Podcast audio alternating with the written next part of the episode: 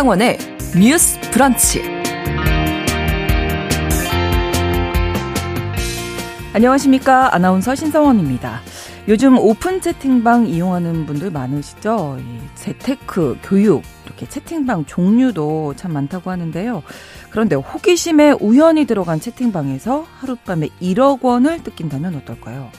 실제로 채팅방에서 친밀감을 형성한 후 서로의 신체 사진을 주고받자며 개설자가 접속 링크를 보냈는데 이 링크를 클릭하는 순간 자신의 주요 정보가 넘어가고 돈을 송금할 수밖에 없었다고 합니다. 이른바 몬캠 피싱에 걸려 피해를 본 거죠.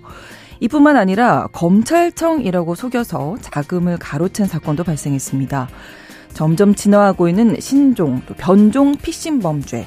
이제는 고령의 어르신들뿐만 아니라 금융, 수사기관의 사칭에서 사회 경험이 적은 이십 대도 쉽게 범행 대상이 되고 있다는데요. 오늘 뉴스픽에서는 진화한 피싱 범죄에 대해 다루면서 예방법도 알아보겠습니다.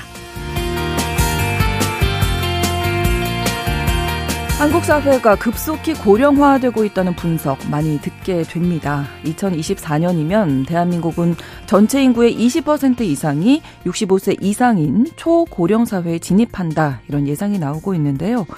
주말 사이 한국고용정보원에서 발표한 한 논문에 따르면 우리나라 평균 수명은 이천이십일 년 팔십육 세로 늘었지만 국민이 노후 준비가 부족해서 노인 빈곤이 심각하다는 진단이 나왔습니다. 실제로 지난 이천이십 년 기준 우리나라 노인 빈곤율은 오이시디 회원국 중 가장 높은 걸로 조사되는데요. 오늘 슬기로운 뉴스생활에서는 시니어 보릿고개를 경험하는 노인에 대한 이야기 나눠보겠습니다. 유월 오일 월요일 신성원의 뉴스 브런치 문을 열겠습니다.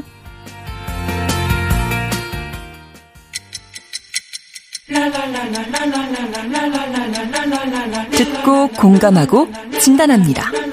우리 사회를 바라보는 새로운 시선, 신성원의 뉴스 브런치 뉴스픽. 뉴스 브런치 청취자 여러분과 함께 소통하며 만들어갑니다. 짧은 문자 오십 원, 긴 문자 백 원이 드는 샵 구칠삼공, 우물정 구칠삼공 번으로 의견 보내주실 수 있고요. 또 라디오와 콩 앱으로도 많이 참여해 주시기 바랍니다. 월요일에 뉴스픽 시작합니다. 이슬기 기자, 조을원 변호사 두 분과 함께합니다. 어서 오세요. 네, 반갑습니다. 안녕하세요. 네, 자, 첫 번째 뉴스픽이 피싱 범죄 관련된 이야기인데 뭐 그야말로 다양한 형태로 진화하고 있습니다. 몸캠 피싱으로 하룻밤에 일억 원 피해를 입은 사건이 발생했는데 이게 오픈 채팅방에서 벌어진 일이라면서요. 네, 말씀하신 것처럼 요즘에 여러 주제로 오픈 채팅방 많이 활용을 하시는데요. 네. 어, 이 케이스 같은 경우는 지난해 사월, 아, 지난 사월 중순에 일어난 일이고요. 네. 경기도에 사는 오십 대 직장인 A씨가 이제 평소에 이용하던 메신저를 보시다가 어떤 오픈 채팅방을 발견을 했어요. 네. 거기 보니까 이제 어떤 여성이 개설을 한 걸로 보이는데 음. 좀 자극적인 제목의 채팅방이었고 아. 이 A씨가 호기심을 느껴서 이제 입장 버튼을 누르게 됩니다. 음. 그렇게 해서 들어갔더니 그 채팅방 개설자인 여성과 이 A씨 단 둘이 있는데 이제 자연스럽게 선정적인 대화를 그 채팅방 아. 개설자가 이어나갔다고 해요. 네. 그러더니 어, 서로 신체를 찍은 영상을 주고받자라고 제안을 하면서 네. 당신이 먼저 보내면 음. 내 것도 보내겠다라고 했던 거죠. 네. 음, 네. 그래서 좀 친해지고 나니까 영상을 보려면 어떤 링크를 누르라고 한다면서요. 네. 그래서 이제 피해자가 자기 영상을 먼저 전송을 했더니 네. 개설자가 링크를 보내면서 내 영상을 보려면 이 링크를 눌러서 특정 파일을 설치해야 한다. 링크를 클릭을 하면 파일을 설치하시겠습니까? 라고 동의를 묻는 창이 뜨는데 네. 동의 버튼을 눌러달라고 합니다. 그래서 이제 그거를 동의 버튼을 눌렀더니 말씀하신 것처럼 이제 악성 해킹 프로그램이 피해자 핸드폰에 깔리면서. 설치가 됐고요. 아. 그렇게 되면 이제 휴대전화에 있던 모든 연락처가 순식간에 상대방한테로 아. 넘어가고 아. 그러고 났더니 이제 그 채팅방 개설자가 이제 당신 지인들한테 당신이 나한테 보낸 신체 영상을 뿌리겠다라고 음. 하면서 협박을 하는 이제 알려진 전형적인 몸캠 피싱 범죄 수법이죠. 근데 이렇게 객관적인 입장에서 들으면 뭐 파일을 설치하라 이러면은 아, 안 눌러야 될 것 같다는 생각이 들어요. 이게 또 그렇게 되지는 않는가 봐요. 네, 이제 이런 유사 사건을 당한 피해자분들이 가끔 상담을 오시거든요. 네. 그러니까 본인도 이제 몸캠이라고 하면은 서로의 신체 사진을 주고받는 거잖아요. 그렇죠. 그러니까 본인도 상대방한테 신체 사진을 보냈기 때문에 이 일을 외부로 알리는 것을 굉장히 꺼려 음. 하세요. 그래서 음. 자기가 피해자임에도 숨기시는 분들이 많은데 네. 피해 액수가 커져버리면 이게 감당하기가 힘들잖아요. 네. 그래서 이제 상담까지 오셔서 이제 상담을 음. 하다가 아니 그런 거 설치하라 그러면 요즘 보이스피싱인 거 의심을, 많이들 네, 이렇게 언론 번은, 보도나 네. 통해서 아실 텐데 왜 그러셨냐 너무 안타깝다라고 말씀을 드리면 네. 아까 말씀 기자님께서 말씀하신 것처럼 오픈 채팅방에 두 사람이, 그러니까 상대방이랑 음. 나랑 둘이서 이렇게 얘기를 하잖아요. 네. 얘기를 하다 보면 뭔가 인간적인 친밀감이 쌓인대요. 아, 그리고 뭔가 이제 또 그 로맨스 캠이라고 해서 네, 네. 또 당신을 좋아한다라는 음. 뭐 상대방의 감정을 이용하는 거죠. 그러다 네, 보니까 네. 친밀감이 쌓여서 음. 상대방이 보낸 링크를 네. 쉽게 클릭을 하게 되고요. 음. 또 이제 상대방의 몸 사진을 보냈다고 하니까 또 호기심이 생기잖아요. 그렇죠. 그러니까 또 이제 클릭을 하게 되는데 아까 기자님께서 말씀하신 첫 번째 오픈 채팅방은 이렇게 상대 피해자들을 유인하는 음. 방이었고요. 네. 이제 그 방에서 이렇게 유인을 하고 어떤 링크를 보내서 그 피해자의 핸드폰에 악성 앱 같은 거를 깔게 한 다음에 두 번째 채팅방으로 또 옮겨 타게 합니다. 아, 다른 방으로? 네. 네. 아. 그럼 이제 첫 번째 방이 거의 폭파가 되는 거고 두 번째 방이 아. 개설이 되는데 여기서는 이제 본격적인 협박이 이루어지거든요. 음. 그러니까 예를 들면 뭐 어떤 계좌로 이백만 원을 보내지 않으면 그 첫 번째 링크, 그 오픈 채팅방에서 링크 사진을, 보낸 네. 그래서 그 아까 탈취한 그 지인들의 연락처 네. 여기에 다 당신의 신체 영상 사진 다 보내겠다. 오. 이런 식으로 이제 협박이 이루어지다 보니까 네. 이 피해자 같은 경우에도 하루 동안 서른 차례에 걸쳐서 일억 원 가량을 송금을 했다라고 합니다. 하루에 일억 원을 하룻밤 사이에 뺏기게 되네. 네. 계속 협박을 하는 거죠. 이게 참, 네. 모르는 사람에게 이렇게 일억을 보내는 동안 생각을 못했을까. 이게 또 근데 이런 걸 이용하는 거잖아요. 나중에는 알았지만, 이게 보이스피싱이고 이게 범죄라는 걸 알았지만, 이미 자신의 신체 사진이 상대방한테 넘어갔잖아요. 음. 그리고 상대방이 내 지인들, 내 가족들, 뭐, 그렇죠. 자녀가 있으면 네, 자녀 네, 핸드폰 네, 번호, 네. 친구 핸드폰 번호, 음. 뭐, 배우자, 이런 사람들에게 내가 이런 짓을 했다라는, 내가 음. 이런 행동을 그렇죠. 했다라는 것이 알려질까봐 무서워서 이제는 보이스피싱이라는 걸 알면서도 계속 돈을 보내게 되는 겁니다. 네. 그럼 이런 몸캠피싱 건수가 해마다 늘고 있다면서요. 네, 경찰청 통계를 보시면 이천십구 년부터 한 해 한 육백여 건 정도씩 계속 늘어나고 있어요. 그래서 이천십구 년에 천팔백여 건 정도였고 네. 이천이십 년에 이천오백여 건이었고 이천이십일 년에 삼천이십육 건으로 해마다 아, 늘고 있습니다. 네. 네. 지난해 통계는 아직 공식 집계는 안 됐는데요. 근데 사실은 이렇게 그 신고된 범죄보다도 소위 암수 범죄라고 하죠. 그렇죠. 실제 발생했으나 수사기관이 인지 못하는 건수가 음. 훨씬 많을 거라는 게 전문가들 생각인데요. 네. 말씀하신 것처럼 이 몸캠 피싱의 범죄 특성상 음.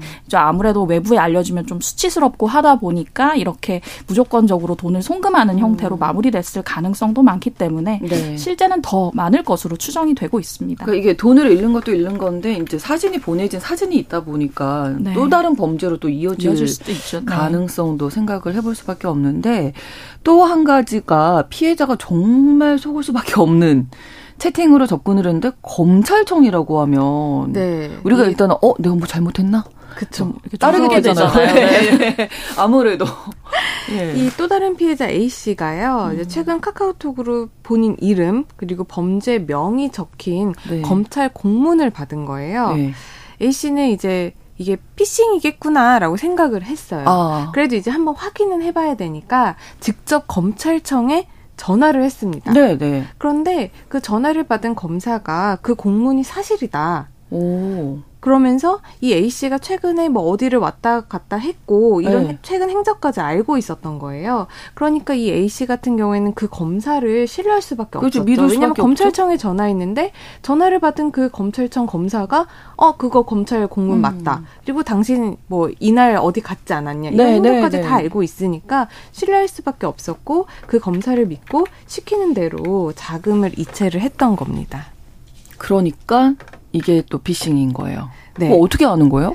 이게 검찰청에 전화를 했겠죠. 검찰청 그 대표 번호로 아마 전화를 했을 네, 거예요. 네. 그럼에도 불구하고 이게 결론적으로 보이스피싱이었던 이유가 이 사기 범죄자가 이 A씨를 속여서 스마트폰에 미리 악성 앱을 설치를 할 수 있었던 거예요. 그러니까 맨 처음에 뭐 카카오톡을 보내서 공문을 열려면 아. 뭐가 자동적으로 이렇게 설치가 돼버리는 네. 그런 수법이었던 거죠. 그렇게 해서 핸드폰에 악성 앱이 깔리니까 네. 이 핸드폰으로 검찰청, 실제 검찰청 번호로 전화를 했어도 중간에 이 범죄자들이 이 전화를 가로채서 아. 자기가 마치 검사인 것처럼 얘기를 하고 아. 핸드폰에 있던 그 행적이라든지 전화 기록들을 네. 바탕으로 A씨에게 A씨의 행적 같은 거를 이야기를 하니까 네. 쉬, 그러니까 쉽게 속을 수밖에 없었죠. 그러니까 검사라고 하는데 검찰청 번호도 확인하셨을 거고. 그렇죠.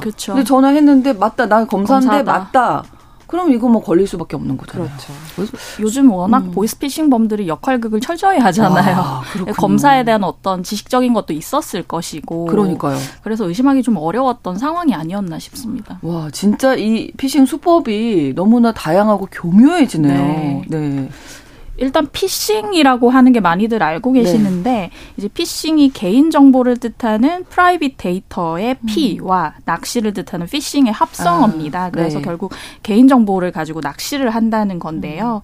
음. 이제 금융기관을 사칭한 이메일을 보내고 거기서 안내하는 인터넷 주소를 클릭하면 가짜 은행 사이트인 거죠. 그렇죠. 여기다가 뭐 보안번호 같은 걸 입력하시면 다 이제 털리는 거고요. 음. 그리고 요즘 많이들 보시는 건 스미싱이라고 하는 건데 스미싱. 문자 메시지를 에스엠에스라고 하잖아요. 네. 이제 에스엠에스와 피싱의 합성어인데 요즘 많이들 받으시는 문자에 뭐 돌잔치 초대장 링크나 모바일 네. 청첩장 초대장 네, 네. 링크가 무슨 링크가 와서 이렇게 오는 문자들. 네. 네. 그거를 클릭하면 말씀하신 대로 또 악성 코드가 아. 스마트폰에 설치가 되면서 피해자도 모르는 사이에 뭐 소액 결제 피해라든지 금융 정보가 음. 탈취되게 되는 거고요. 네. 또 파밍이라는 거는 이제 파밍? 사용자 피씨가 이미 악성자 코드에 감염이 돼 있는 상태인 겁니다. 아. 그래서 이 정상적인 은행 홈페이지에 접속을 해도 피싱 사이트로 가짜 사이트로 이렇게 유도가 아. 되는 거예요. 예. 그래서 거기에 마찬가지로 금융정보가 탈취가 되는 거고요. 그리고 메모리 해킹이라는 것도 이미 피해자 컴퓨터가 악성 코드에 음. 감염이 된 상태인데 네. 정상 은행 사이트에서 보안카드를 입력해도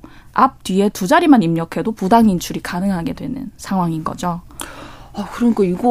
그러니까 기술이 날로 날로 발전하는 네. 건데. 어떻게 걸러낼 그 수 있을지. 그 사람들이 악용해서 써버리는 거예요. 아. 그러니까 피해자들로서는 아, 내가 피해를 당했구나 하고 자책을 할 게 아니라 에, 에. 당할 수밖에 없도록 그러니까요. 그렇게 피해, 범죄자들이 음. 해버리는 겁니다. 네. 그러니까 쉽게 속을 수밖에 없고 안 속으려고 해도 피해를 음. 당할 수밖에 없는 거예요. 일단 무슨 링크 문자에 오면 저는 잘 누르지는 않거든요. 근데 택배 관련된 게 최근에 몇 번 왔었는데 그런 것도 많다면서요. 네, 맞습니다. 이제 말씀 확인해 보라고. 네, 드린 스미싱의 한 종류인데요. 네. 이제 택배 배송 문자나 뭐 택배 네. 조회 관련한 해외 결제 뭐 네. 이런 거 그렇죠.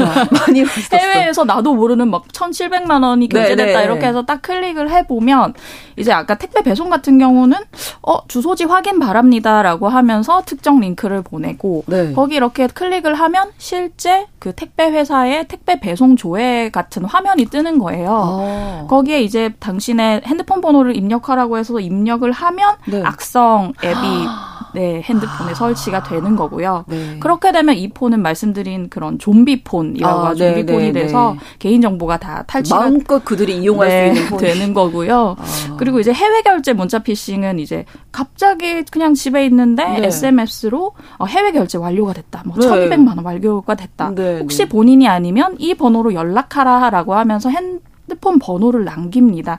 거기로 연락을 하면 음. 사기범이 쇼핑몰 쪽 사람인 척하거나 혹은 아. 한국소비자원인 척하면서 네. 이제 개인정보에 관한 이것저것을 물어보고 음. 말씀드린 것처럼 그 악성 앱 설치를 유도를 하고 악성 앱이 설치가 되면 또 한 번 좀비폰이 돼서 다른 개인정보까지 다 탈취가 되는 그런 상황이고요. 네. 그래서 이런 거를 사실 워낙 이 신종 변종 수법이 많다 보니까 저는 말씀드리고 싶은 게 이런 관련 보도들도 좀 이렇게 계속해서 보시는 걸 추천을 드려요. 네. 왜냐하면 이런 종류가 있다. 한번 그렇죠. 탄생하면 그렇죠. 또 이 차, 삼 차로 네. 활용을 할 하기 때문에 그런 거 좀 활용하시면 좋겠고 네. 링크가 있는 문자 메시지 자체는 좀 의심하시면 좋은 게 일단은 열 건 중 한두 건은 이런 음. 스미싱 피해로 예상이 되는 상황이거든요. 네. 그래서 그런 것들은 클릭하실 때 우선적으로 조심하셔야 될 것 같습니다. 음. 천이백만 원, 백이십만 원이었으면 저는 맞아요. 아예 의심을 안 했을 것 같아요. 근데 저는 사십오만 팔, 아, 사십오만 팔백 원, 뭐 팔천 원 이렇게 나오더라고요.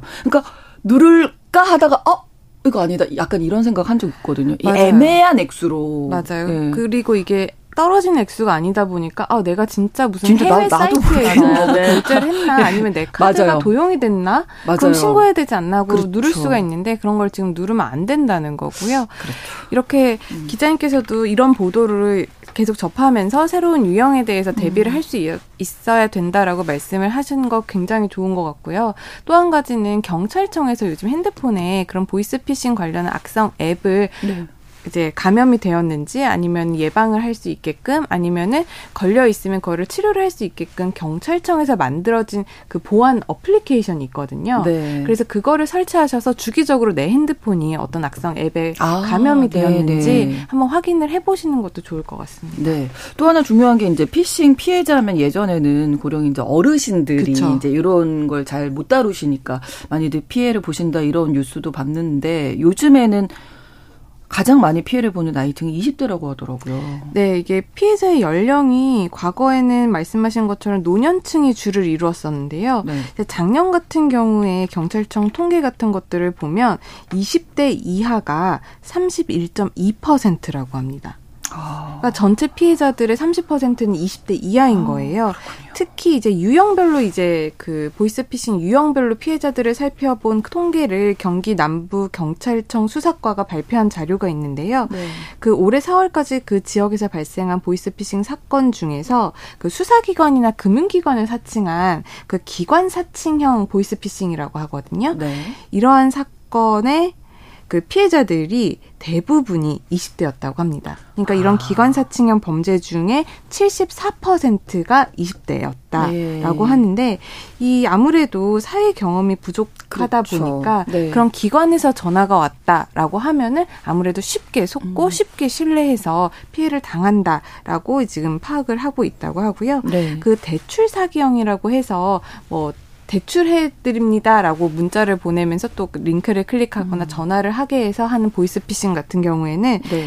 아무래도 오십, 육십 대가 육십일 퍼센트라고 음. 이제 합니다. 네. 근데 우리가 보면은 이런 보이스피싱 같은 것들은 아무래도 뭐 사회를 잘 모르는 사람들이 당하는 거 아니냐, 아니면 뭐 에스엔에스나 뭐 핸드폰을 조작을 조작이 서투른 사람들이 당하는 거 아니냐라고 했는데 아까 말씀드린 것처럼 이십 대 피해자들도 굉장히 많아지고 있다라는 그렇죠. 점 유의하셔야겠습니다. 네, 자 이렇게 워낙 피싱 범죄가 기승이다 보니까 금융보안원에서도 예방책에 대해서 적극적으로 알리고 있는데 이 내용 좀 정리해 주실까요? 네, 아까 변호사님께서도 그 경찰청 어플리케이션 말씀하셨는데 저도 네. 이제 몇 가지 인터넷 사이트를 좀 소개를 해드릴게요. 네. 어, 내 개인 정보나 뭐 금융 정보가 유출된 것 같다. 혹시 네. 나도 모르는 계좌가 개설된 것 같다 이런 느낌이 드신다면 네. 금융결제원에서 운영하는 어카운트 인포라는 사이트가 있거든요. 네. 여기 들어가시면 내가 그 개설한 계좌들을 쭉 보실 수 있어서 어, 네. 계좌 정보 통합 관리 서비스가 가능하고요. 그리고 네.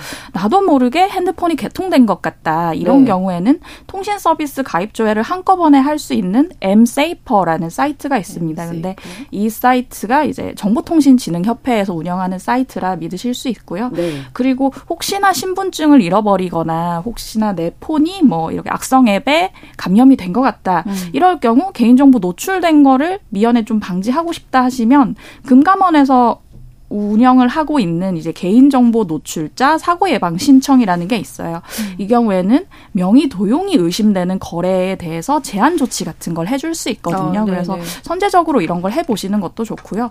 그리고 또 하나는 그 우리가 어디 서류 제출하고 하면서 뭐 통장 사본이라든지 네. 신분증 사본을 내 핸드폰이나 피씨에 저장하시는 경우가 있는데 네. 만약에 내 핸드폰이나 피씨가 좀비폰이 됐거나 하면 이것도 털릴 가능성이 굉장히 크기 그러네요. 때문에 네. 그런 것들은 글은 저장하지 않으시기를 권해드리고요. 아, 네. 그리고 이제 그런 악성 코드 같은 걸 방지하기 위해서 백신 설치는 무조건 하셔야 되고 어. 주기적으로 이제 최신 버전 업데이트도 필수적으로 하셔야 된다는 말씀을 드리고요. 네. 말씀드린 것처럼 그 링크는 웬만해서는 클릭하지 않으시는 것을 열 건 중에 한두 건은 스미싱 그러니까요. 범죄이기 때문에 네. 주의하셔야 될 것 같습니다. 안진수님께서 악성코드 유무 확인은 시티즌 코난이라는 앱을 깔아서 확인하시면 된다고 앞선 프로그램이죠. 성공 예감의 이대호 씨가 알려주셨대요. 아, 네. 그러니까 시티즌 코난도 알아두시면 좋을 것 같고요.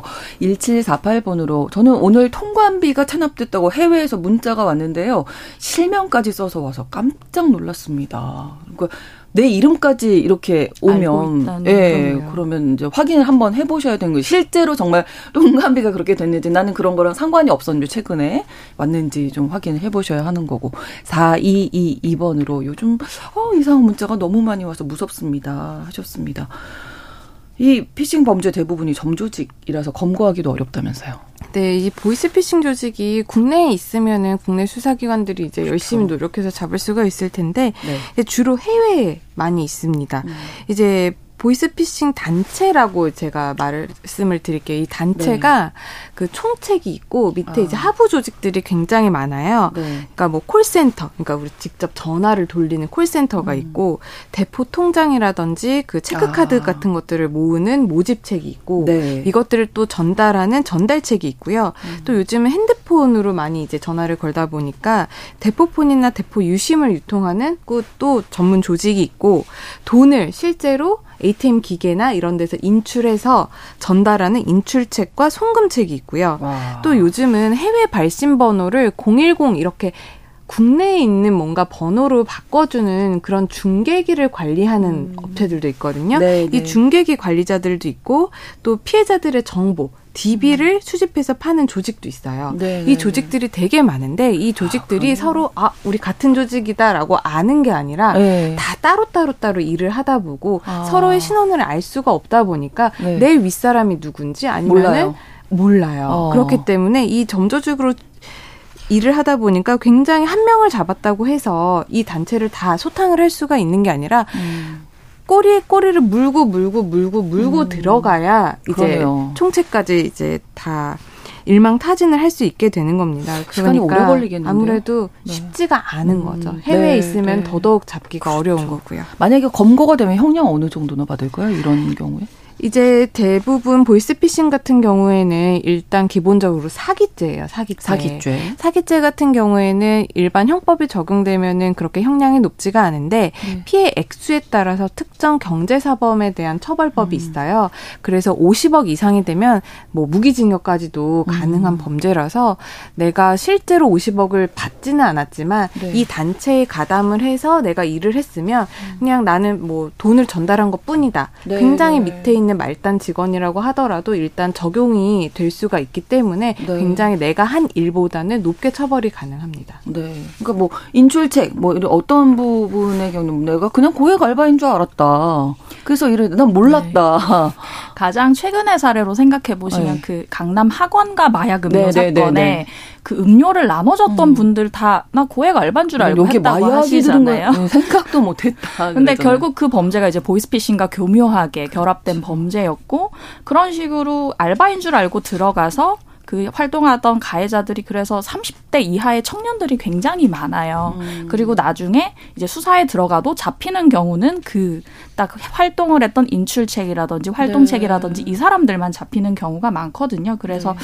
이제 최근에 경찰에서 이제 보이스피싱과의 전쟁을 선포하고 네. 이제 이것에 대해 집중 단속을 해야 된다고 하는데 그중 한 가지 방편으로 얘기한 게 위장 수사거든요. 음. 왜냐하면 이 단체를 검거해야 되는데 결과적으로는 인출책밖에 계속해서 검거하지 못하니까 그렇죠. 들어가서 이 단체의 어떤 산업적 구조를 봐야 된다는 얘기가 나오고 있는데 네. 이게 위장 수사는 사실 여러 가지 부작용이 있을 수 있지만 한번 다 같이 논의해 봐야 할 음. 부분이 아닌가 싶습니다. 네. 네, 기자님 말씀하신 말씀하신 것처럼 우리나라에서 대부분 잡히는 유형이 실제 활동하는 그렇죠. 굉장히 말단 조직원들이에요. 음. 어떻게 보면은 음. 그냥 진짜 알바인 줄 알고 뭐 현금 뭉치 전달한 사람들인데 법원에서는 이렇게 현금 뭉치를 전달하거나 네. 아니면 뭐 일당 아니면 건당 뭐 십만 원씩을 받고 일을 한 그런 말단 조직원들도 굉장히 엄벌하는 추세거든요. 아, 실형까지도 나올 수 있기 때문에 굉장히 주의가 필요하고요. 네. 이런 부분에 있어서는 좀 경각심을 가지고 너무 쉬운데 고액 알바다. 이런 것들은 좀 하지 않으셔야 되고 법원도 그거는 미필적 고의가 있다고 판단해서 유죄를 인정하고 있습니다. 열한 시 삼십 분부터 일부 지역에서 해당 지역 방송 보내드리고 뉴스픽 이어가겠습니다.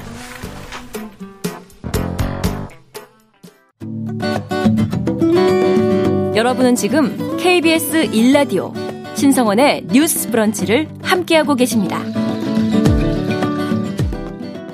우리 사회의 학교폭력 문제 정말 큰 화두가 됐죠. 이 학교폭력 하면 거의 대부분 초중 고등학교에서의 어떤 사건들이 떠오르게 되는데 대학교 내 학교폭력도 꽤 퍼져 있다. 그래서 교육이 필요한 시점이다. 라는 연구가 나와서 이번 시간에는 짚어보려고 합니다. 해당 연구 보고 사실 놀랐는데 열 명 중 세 명, 세 명가량이 대학에서 학교폭력 목격했다고 하더라고요.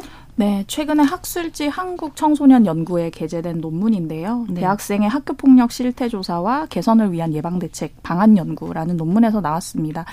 연구진이 이천이십일년 칠월부터 총 칠 개월간 전국 사 년제 대학에 재학 중인 학생들을 대상으로 이제 온라인 커뮤니티 에브리타임이라는 학생들 많이 쓰시는 커뮤니티가 있어요. 음, 네. 여기서 질문지를 배부해서 사백육십칠 명에게 이제 응답을 받았더니 네. 그중 이십팔 점 구 퍼센트가 학교폭력 폭력을 대학에서 목격한 적이 있다라고 얘기를 했습니다. 비수도권 학생 같은 경우는 삼십구 점 오 퍼센트가 목격했다고 얘기했고요. 수도권에서는 이십 점 영 퍼센트가 목격했다고 해서 비수도권 학생들의 목격이 더 많았던 것으로 나타났습니다. 네, 폭력의 종류, 폭력이 이루어진 시기는 어떻게 됩니까? 일단 현재 대학생을 대상으로 하는 학교폭력 개념이 정의되어 있지는 않아요. 음. 그래서 이 연구에서도 그러니까 일반 초등학생이나 중학생 들의 학교폭력의 개념을 그대로 수용을 해서 조사를 네. 했었는데요. 그 폭력의 종류가 언어폭력이 육십팔 점 구 퍼센트로 가장 많았고요. 그 다음이 성추행과 성폭력이 삼십이 점 육 퍼센트, 음. 신체폭력이 십칠 퍼센트, 그리고 강제심부름이 십육 점 삼 퍼센트, 집단 따돌림과 사이버폭력이 십일 점 구 퍼센트 순으로 나타났습니다. 네. 특히 일 학년의 경우에서는요. 네. 언어폭력 다음으로 강제심부름 비율이 특히 오, 높았다고 합니다. 그렇군요. 이게 뭐 목격을 하거나 뭐 격, 경험을 하거나 해도 신고는 아무래도 좀 못하겠죠? 네, 많이들 못했는데요. 네. 이제 목격한 학생 열 명 중 여섯, 일곱 명은 뭐 경찰이나 학교에 신고하지 않았다라고 얘기를 했고요. 신고한 경우는 이십칠 점 구 퍼센트에 그쳤어요. 그래서 신고하지 않은 경우가 이 점 삼 배 정도 많았고 네. 그리고 직접 피해를 입은 학생 같은 경우도 구십칠 점 오 퍼센트가 신고하지 않았다고 했거든요. 음. 그 이유를 들어보면 이제 피해가 심각하지 않았다. 왜냐하면 말씀하신 것처럼 강제 심부름이나 이런 거는 뭐 물리적 폭력에 의해서는 조금 약하다고 생각을 네. 할 수도 있고 또 그다음 이유로는 그냥 원래 학과에서 하던 관행 같은 거여서 음. 넘겼다라고 얘기를 하기도 했고요. 네. 마지막으로는 보복이 무서웠다. 아. 이게 계속해서 대학 같은 경우는 뭐 폭력을 한 가해자라고 해서 전학을 시키거나 할 수가 없잖아요. 그렇죠. 계속해서 같은 학교를 다녀야 음. 하는데 보복이 무서웠다는 응답도 이십이 점 육 퍼센트 정도 나왔습니다. 네, 이 마음이 또 공감이 되잖아요. 이게 그렇죠. 이십 대니까 이제 사실 어떻게 보면 성인이라고 볼 수 있는데 예. 성인이긴 하지만 이제 막 사회생활을 음. 시작하는 단계이기 때문에 아무래도 내가 또 한 조직, 그러니까 음. 대학이란 한 조직에서 앞으로 이 년 내지 사 년을 계속 있어야 되는데 내가 여기에서 가해자를 신고를 하면 네. 오히려 나에게 불이익이 돌아오지 않을까 그렇죠. 아니면 내가 또 왕따가 되지 않을까 이런 무서움이 있는 거고 신고를 해서 적절하게 상대방의 처벌을 받고 내가 원하는 수준의 처벌을 받으면 음. 괜찮은데 실제로 신고를 해도 처벌이 미약하고 어렵죠. 또 대학은 일반 초중고 학생, 학생 수준의 그런 어떤 학교폭력 대책위원회 이런 것들이 제대로 제대로 마련이 되어 있지 않은 경우가 많잖아요. 그렇죠. 그러다 보니까 실제적인 피해 회복도 어렵다 보니까 이렇게 두려워서 아니면은 뭐 귀찮아서 네. 여러 가지 이유로 피해 신고를 하지 못하는 것들이 굉장히 공감이 됩니다. 네, 휴학을 하거나 뭐 하는 쪽이 피해자인 경우가 더 많을 수밖에 없는 거잖아요. 그렇죠. 네. 보시면 가해자가 오십 퍼센트 이상이 선배들이 많아요. 음. 그 선배가 그런 행동을 했을 때 사실 후배 입장에서 대응이 어려운 경우가 많고 음. 오히 선배한테 휴학을 이렇게 뭐 강권하기가 쉽지 않으니까 네. 오히려 피해자가 휴학을 음. 하거나 하는 경우가 많은 것 같습니다. 네. 자, 특히 앞서서 그 변호사님께서 말씀해 주신 부분 중에 일 학년 같은 경우에 강제 심부름이 높았다. 이런 것도 이제 폭력으로 볼 수 있는 거죠. 네, 이게 아까 말씀드린 것처럼 초중등교육법에 보면 학교폭력 규정이 있는데 네. 거기에도 보면은 그 학교폭력 내용 중에 강제적인 심부름이라는 게 있어요. 아. 그렇기 때문에 이것도 학교폭력으로 볼 수가 있는 거고 네. 실제 일반 사회에서 이렇게 강제적인 심부름을 시켰다라고 음. 하면 이건 형법상의 강요죄가 해당할 수 있는 강요죄. 겁니다.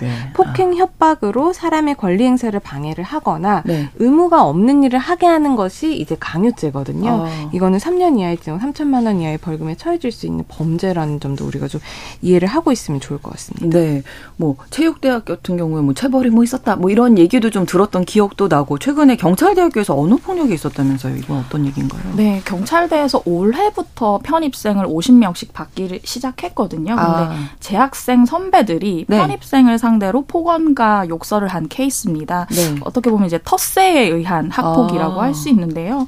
이번 사례를 보면 이제 올 삼월에 서울에 있던 한 사립대에서 경찰대로 편입한 삼 학년 편입생한테 네. 사 학년 재학생 A씨가 이제 진짜 마음에 안 든다.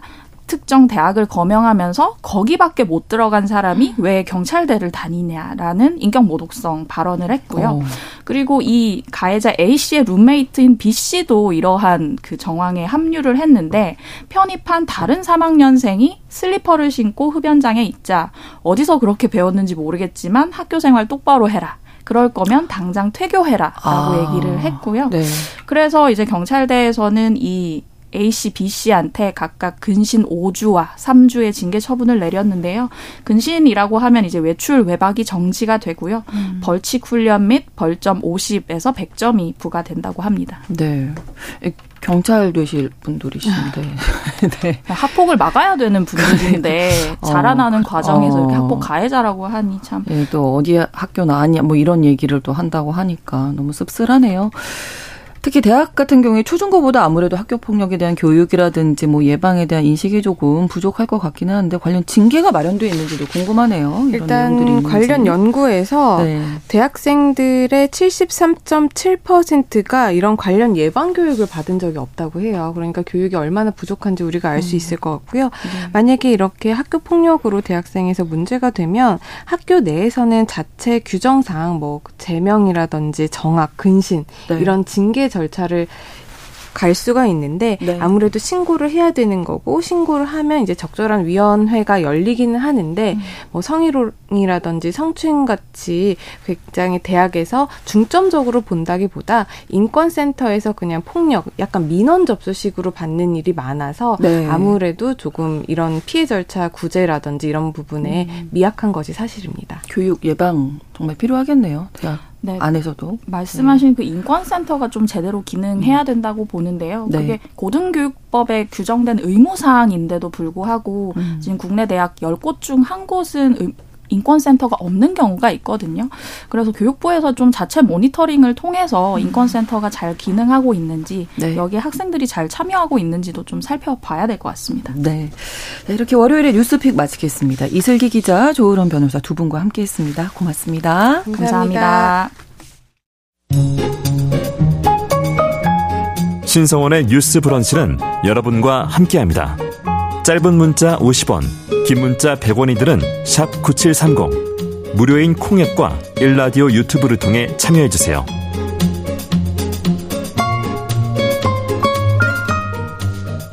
알아두면 좋은 생활정보와 제도를 슬기롭게 정리해드리는 시간, 슬기로운 뉴스생활입니다. 서울신문 곽소영 기자와 함께합니다. 어서 오세요. 안녕하세요. 네, 첫 번째 뉴스 어떤 건가요? 네, 지난주 수요일이죠. 오전에 갑작스럽게 서울의 경계 경보가 아, 울렸잖아요. 네. 많이들 놀라셨을 텐데요. 음. 저도 대피하라는 위급재난 문자를 보고 어디로 대피를 해야 되는지 뭐 그렇죠. 준비할 건 없는지 머리가 하얘지더라고요. 네. 그래서 다행히 무사히 해제가 됐지만 이 경계 경보가요. 사실 적군의 공격이 예상되는 군사적인 상황 외에도 엄밀히 말하면 각종 자연 재해나 재난 때에 받는 재난 문자들도 네. 경계 경보에 해당이 되거든요. 아. 그래서 대피하라는 경계 경보를 받았을 때 좀 우왕좌왕하지 않을 수 있도록 비상 상황마다 어떻게 행동해야 될지 자세히 살펴보려고 합니다. 언제든 이런 상황이 닥칠 수 있고 실제 상황이 될 수도 있는 거라서 어떻게 해야 하는지 그렇죠. 우리가 몰랐던 거구나 이런 경각심이 생기긴 했는데 자 그러면 다시 한번 좀 짚어볼까요? 지난주 상황처럼 예를 들면 이제 경계 경보였었는데 네. 경계 경보는 좀 주의하라는 거고 공습 경보는 실제로 어떤 상황이 벌어지고 네, 미사일이 뭐 네네네 공격이 되고 있는 맞습니다. 상황인 거죠. 이럴 때 어떻게 해야 됩니까? 일단 그런 상황에서는 보통 국가 비상사태가 선포가 되거든요. 네. 어, 적의 공격이 예상되거나 공격이 시작됐을 때 선포가 되는데 네. 그때는 즉시 가정으로 복귀를 하는 것이 원칙입니다. 아. 그런데 사실 가정으로 복귀할 수 있는 상황이 안 되고 이미 음. 공습이나 폭격이 막 발생한 긴급한 상황일 수가 있잖아요. 그렇죠. 그럴 때는 가까운 민방위 대피소라든지 지하철역, 지하주차장 같은 지하시설로 이동을 하셔야 합니다. 그 대피소를 미리 좀 알아둘 필요가 있겠더라고요. 직장이나 우리 집 근처에. 맞습니다. 예, 이번에 정말 많이 느꼈던 것 같아요. 네. 혹시 운전 중일 때 공습경보가 발령이 됐다. 그러면 어떻게 아, 할까요? 네, 원칙적으로 국가 비상사태 때는요. 네. 국가기관 차량을 제외하고 모든 개인 자동차는 운행이 통제가 됩니다. 아. 그래서 공습경보가 발령이 되면 일단 차량을 가까운 공터나 도로 오른쪽에 세워두고요. 바로 나와서 대피를 하시면 됩니다. 네. 가정으로 무사히 복귀를 하셨으면요. 집 밖으로 나오지 마시고 라디오나 텔레비전에서 나오는 민방위 방송을 챙겨 들으면서 안내를 따르면 되고요. 네. 단전이나 단수가 될 수 있으니까 뭐 손전등이나 양 초, 사용할 물 이런 걸 미리 준비해 두시는 것도 좋습니다. 네. 또 이제 뭐 자연재해도 걱정인데 이번 여름에 뭐 비가 많이 온다. 맞아요. 그런 얘기 예보가 있어서 네. 태풍이라든지 집중호우 뭐 이렇게 자연재해 때는 어떻게 해야 될까요? 네, 태풍이나 호우, 같, 호우 같은 경우에는 사실 기상청이 사전에 좀 예보를 음, 해주잖아요. 그렇죠. 그때 미리 좀 대비를 하시는 게 가장 좋고요.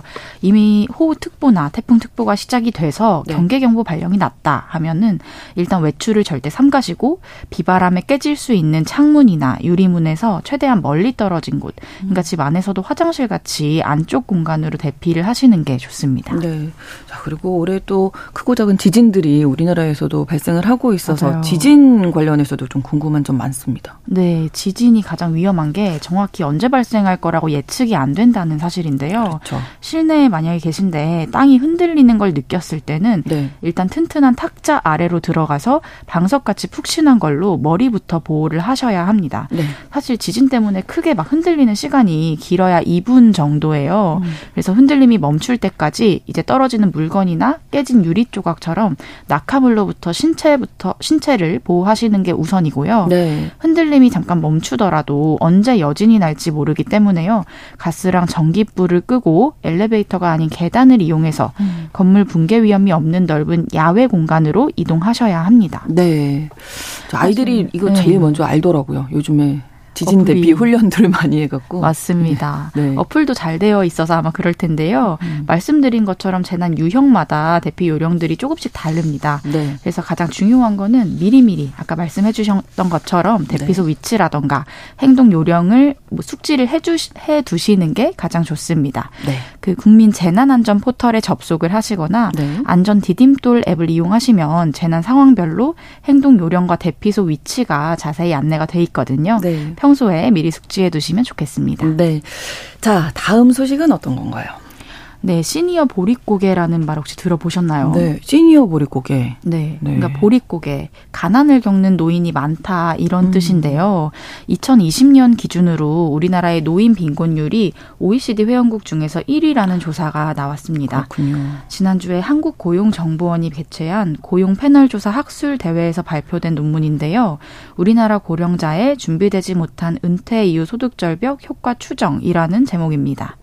내용 중에서 이천이십일 년에 육십오 세 이상 노인의 고용률을 조사했을 때도 오이시디 국가 중 일 위였다는 통계가 아, 있었습니다. 네. 그러니까 이 내용들을 한마디로 종합을 하면요. 음. 우리나라는 가난 때문에 나이가 들어서도 계속 일을 하는 노인이 가장 많고 음. 그런데도 여전히 노인이 가장 가난한 국가라는 뜻입니다. 그러네요. 노인 빈곤 어느 정도인가요? 네, 논문에서 오십팔 세 근로자랑 육십팔 세 근로자, 그러니까 열 살 차이가 나는 거죠. 네. 이 두 집단의 근로자의 월 평균 근로소득을 비교했는데요. 네. 오십팔 세 근로자의 경우에는 한 달에 평균 삼백십일만 원으로 조사가 됐지만 육십팔 세로 올라가니까 백팔십만 원으로 확 낮아졌습니다. 음. 이 칠십오 세에서는 백삼십구만 원으로 점점 더 낮아졌고요. 네. 특히 노인분들은 은퇴식이라서 한 일자리에서 오래 일을 하시다가 은퇴를 하고 나서 다른 일 일로 바꾸는 분들이 많잖아요. 네. 근데 일자리를 바꾼 첫 해에 월 평균 소득이 이십 퍼센트 이상 급감하는 것으로 조사가 됐습니다. 음. 논문을 쓴 필진들은요. 노인 빈곤율이 이렇게 높은 이유에 대해서 우리나라의 연금 제도가 미성숙하고 일자리에 대한 정보가 노인분들께는 제대로 공유가 안 된다는 점 이런, 부, 이런 부분들을 문제로 꼽았거든요. 네. 흔히, 흔히들 고령화 사회라고 말을 하잖아요. 그런데 그렇죠. 사실 고령화 자체가 잘못된 게 아니라 고령화에 대비하지 못하는 사회가 잘못된 게 아닌가 싶습니다. 음, 이제 초고령 사회이기 때문에 점점 접어들고 있기 때문에 노인, 노후 준비를 뭐 개인적으로도 하시겠지만 사회적으로도 어떤 제도가 네. 잘 마련되어야 하지 않나 맞습니다. 그런 시점이 아닌가 싶습니다.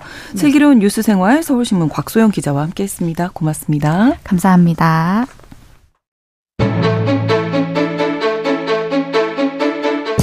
오늘날 주목해야 할 글로벌 이슈 뉴스 브런치 더 국제라이브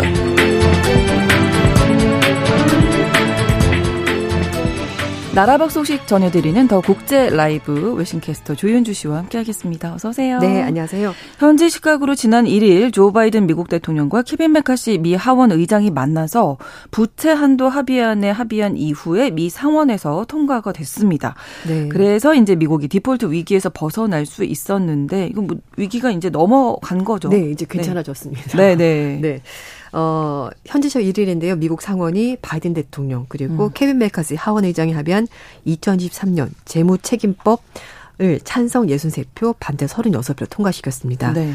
일단 뭐 디폴트 위기는 사실상 해소가 됐고요. 조 바이든 대통령이 남은 임기 동안에는 디폴트 걱정하지 않아도 될 것 같습니다. 음. 어, 상원을 통과한 재무 책임법은 삼십일조 삼천팔백십억 달러 우리 돈으로 사경 이천조 원. 와, 예, 너무... 연방 정부 부채 한도를 네. 이천이십오 년 일월 일일까지 적용하지 않는다. 음. 아, 이제 골절하기 때문에 네. 이천이십사 년에 미국 대선이 있으니까 네. 바이든 대통령 임기까지는 이 문제를 음. 더 이상 얘기할 필요가 없을 것 같습니다. 네. 이 법안이 통과되고 나서 바이든 대통령이 공식 성명을 통해서 어, 미국 경제 그리고 미국인을 위한 승리다라고 밝혔고요. 척 슈머 민주당 상원 원내대표, 미치 맥코넬 공화당 상원 원내대표에게도 감사의 뜻을 전한다라고 밝혔습니다. 앞서 하원에서는 찬성이 삼백십사 표, 반대 백십칠 표 이렇게 법안이 통과가 됐습니다. 어, 법안은 대통령 서명과 동시에 발효가 되는데요. 현지 시각 삼 일 날 대통령이 서명했습니다. 네, 이렇게 부채 한도를 정하는 이유가 미국 정부가 빌릴 수 있는 자금의 규모를 제한하기 네. 위해서라고요. 사실 뭐 일반 가계도 마찬가지고 돈이 그렇죠. 필요하죠. 근데 필요하겠네. 계속 재정 적자를 낼 수는 없지 않습니까? 그럼요. 그래서 네, 이제 네. 이걸 정해두는 건데 원래는 네. 좀 많이 거슬러 올라가는데요. 이게 미국의 국가 부채 상한제라는 것이 있다고 합니다. 이게 음. 천구백십칠 년에 미국이 일 차 대전에 참전하면서 네. 전쟁에 필요한 그 자금을 조달하는 권한을 정부에 주기 위해서 음. 이걸 도입을 한 거. 그게 이제 시발점이 됐고요. 그리고 네. 나서 아, 이 돈을 미국 정부가 마음대로 결정할 수 없도록 의회 동의가 음. 필요하도록 음. 이제 그게 조금 더 발전이 되면서 천구백삼십구 년에 연방 정부가 국채 등으로 빚을 낼 때 금액을 상한선을 상한선을. 정하고 그리고 이제 이걸 아. 의회가 동의를 하면은 상한선을 조절할 수 있도록 이제 법을 만든 겁니다. 네. 이 공화당은 이번 법안의 부채 한도 적용을 잠시 멈추는 대신에 바이든 정부는 이천이십사 년 회계연도에 비국방 분야 지출을 이천십삼 년 수준까지 동결을 하고 그리고 이십오 년도 회계연도는 최대 일 퍼센트만 증액할 수 있도록 이제 구체적으로 합의를 했고요. 이제 양측이 음. 이제 합의를 하면서 이게 통과가 된 거고, 또 같은 연도 국방지출을 삼 퍼센트 늘리고 복지 프로그램 수급 요거를 강화하는 내용도 같이 들어가게 된 겁니다. 미국 언론들 반응은 어떤가요? 일단은 뭐 위기를 넘겼기 때문에 긍정적인 평가가 많이 나오긴 하고 있습니다. 일단 네. 월스트리트저널에서는 메카시 의장과 바이든 대통령 모두에게 정치적 승리를 가져다 준 거다라고 평가했는데요. 네. 올해 열다섯 번의 재투표를 거쳐서 겨우 하원 의장이 됐기 때문에 정치적으로 굉장히 부담이 있었는데 네. 이걸 이제 통과시켰기 때문에 정부에 대해서 어떤 압력을 잘 가한 것 같다라고 음. 평가가 나오고 있고, 또 바이든 대통령 역시 어, 예산을 좀 뺏기긴 했습니다만 의료복지나 친환경 예산 이런 것들을 잘 지켰기 때문에 네. 완전히 잃은 건 아니다라는 평가가 나오고 있습니다. 그 뉴욕타임스에서는요, 바이든 대통령이 굉장히 노련한 협상가였다라고 평가를 했다고 하는데 네. 왜냐하면은 이제 사실 이게 물밑 협상을 통해서 어느 정도 윤곽이 드러났고 합의가 될 것 같다는 분위기가 포착이 됐거든요. 음. 그런데도 바이든 대통령이 이걸 이제 좀 밖으로 떠벌리지 않고 입을 닫고 있었던 거. 그러니까 아. 끝까지 법안이 통과될 때까지 침묵을 지켰던 것이 바이든 대통령이 오십 년 동안 정치생활을 하면서 굉장히 잘 이 문제를 다룬 음. 것 같다라고 얘기를 했습니다. 그러니까 좋은 합의가 나오는 것은 맞긴 하지만 네. 중간에 혹시라도 말을 잘못해가지고 그렇죠. 이 판이 깨질 수 있는데 수 끝까지 바이든 대통령이 이걸 떠벌리지 않고 잘 마무리했기 때문에 어떤 정치 경력이 잘 반영이 된 것 같다라면서 네. 긍정적으로 평가했습니다. 조심조심했었군요. 네, 맞아요. 네. 워싱턴 포스트도 민주당 소속 하원 의원들이 바이든 대통령 협상력에 대해서 긍정적인 평가를 내놨다라면서 어쨌든 음. 양쪽 모두가 잘 해낸 협상이었다 이렇게 평가가 나왔습니다. 네, 합의안 도출에 대해서 뭐 긍정적인 평가가 있는데 반면에 네. 이번 합의 때문에 금융시장에 후폭풍이 있을 거다 이런 우려도 있다면서요. 네, 일단 최악의 사태는 넘겼지만 네. 아, 여파가 있을 것 같다라는 음. 얘기가 나오고 있는데요. 일단 재무부가 바닥낸 이 정부 자금을 서둘러서 보충하기 위해서 일단 국채를 발행을 하게 될 것이다라 보이는데요. 이렇게 네. 되면은 국채를 발행하게 되면은 국채를 누군가 사야 되고 그 그렇죠. 돈이 유동성이 빨려 들어가기 때문에 결국은 은행 시스템, 증시에 아. 나쁜 영향을 줄 거라고 블룸버그 통신이 보도했습니다. 미국의 국채 발행 규모가 올해 삼 분기 말까지 일조 달러, 우리 돈으로 천삼백십조 원 넘을 것으로 보이는데요. 음. 전문가들은 이렇게 국가가 대규모로 국채를 발행하게 되면 기준금리를 영점이오 퍼센트포인트 올리는 것 같은 긴축 효과가 있을 수 있다라고 설명했습니다.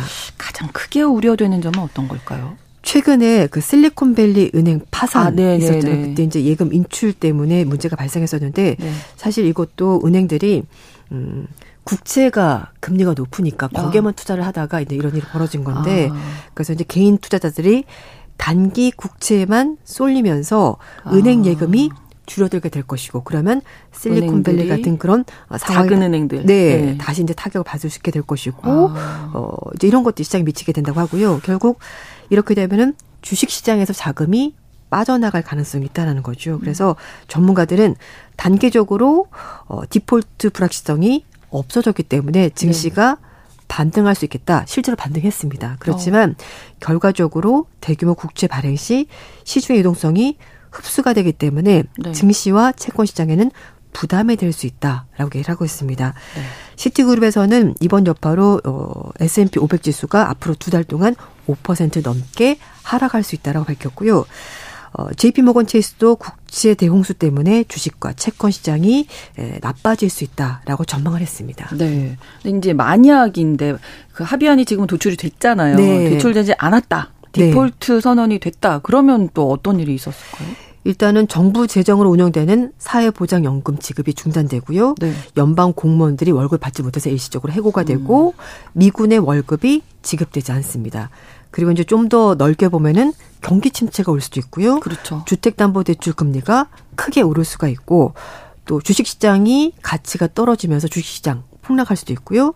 또 미국의 국가신용등급이 강등되는 사태, 그리고 미국 국채를 기피하는 현상, 뭐 달러 폭락 이런 여러 가지 일이 벌어지면서 미국발 위기가 세계 경제로 불똥이 튈 수 있다라는 얘기가 나오고 있습니다. 아무래도 이런 모든 경제에도. 것들을 어. 고려했었을 때 디폴트는 어쨌든 막아야, 막아야 된다라는 되는. 상황이 된 겁니다. 그래서 공화당은 조 바이든 민주당 행정부의 연방정부 지출 삭감하지 않으면 부채 한도 증액을 동의할 수 없다라고 결국 버텼고요. 처음에. 음. 그래서 화이자, 골드만삭스 같은 미국의 대기업들이 직접 나서가지고 의회 관계자들에게 서한을 보내서 디폴트가 초래할 이런 여러 가지 경제적 재앙을 막아야 된다라면서 합의를 해 주십시오라고 음. 촉구를 한 겁니다. 그러면 미국이 지금까지는 디폴트에 빠진 적은 없었던 건가요? 네, 일단 어, 미국은 천칠백팔십구 년 이후 모든 비용을 제때 잘 갚았다라면서 디폴트에 빠진 적이 없다라고 정부 관계자가 얘기를 했는데요. 네. 미국 재무부에 따르면 천구백육십 년 이후에 연방정부가 칠십팔 차례 부채 한도에 걸린 적이 있었습니다. 어. 음, 그렇지만 실제로 디폴트에 빠진 적은 없었고요. 네. 이천십일 년에 오바마 행정부 시절에 디폴트 직전까지 갔습니다만 공화당과 극적으로 타, 타협해서 위기를 모면한 적이 있었는데 네. 하지만 그때 굉장히 불안했었거든요. 그래서 그렇죠. 미국의 국가 신용등급이 칠십 년 만에 처음으로 강등했었고 음. 주식시장 폭락한 적이 있었습니다. 그렇군요. 근데 천구백 년대 초반에 미국이 디폴트에 빠진 적이 있다. 이거는 어떤 얘기인가요? 네.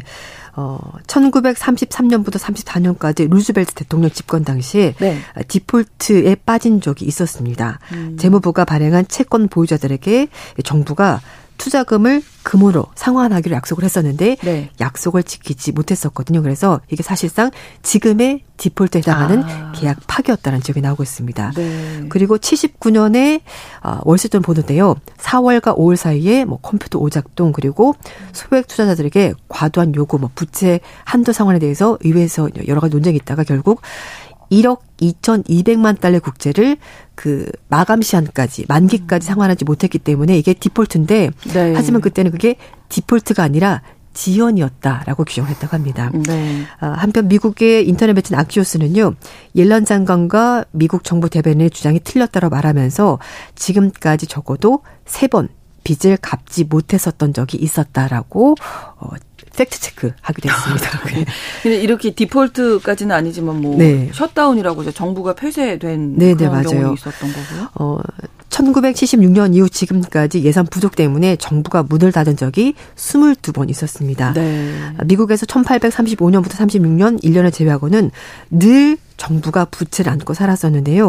네. 영국에 간 가디언지는 천구백삼십삼 년부터 버락 오바마 행정부 시절인 십이 년까지 부채 한도가 총 네 번 음, 수정이 됐다고 하는데요. 음. 사실 이 부채 상한을 계속 올린 겁니다. 음. 정확히 말씀드리면. 네, 네, 네. 그래서 천구백사십 년부터 부채 상한이 그때 사십구억 달러인데요. 지금은 네. 삼십일 조니까 조금씩 조금씩 조금씩, 조금씩 끊임없이 네, 계속해서 올렸습니다. 네. 아무튼 뭐 미국 경제가 세계 경제에 미치는 영향이 어마어마하기 때문에 네. 어, 부채 한도 합의안에 어쨌든 지금 합의가 돼서 디폴트 네. 위기에서 일단은 벗어날 수 있었는데 앞으로 좀 지켜봐야 되겠습니다. 네. 더 국제 라이브 조윤주 외신캐스터와 함께했습니다. 고맙습니다. 네, 감사합니다. 신성원의 뉴스 브런치 월요일 순서 마치겠습니다. 지금까지 아나운서 신성원이었습니다. 고맙습니다.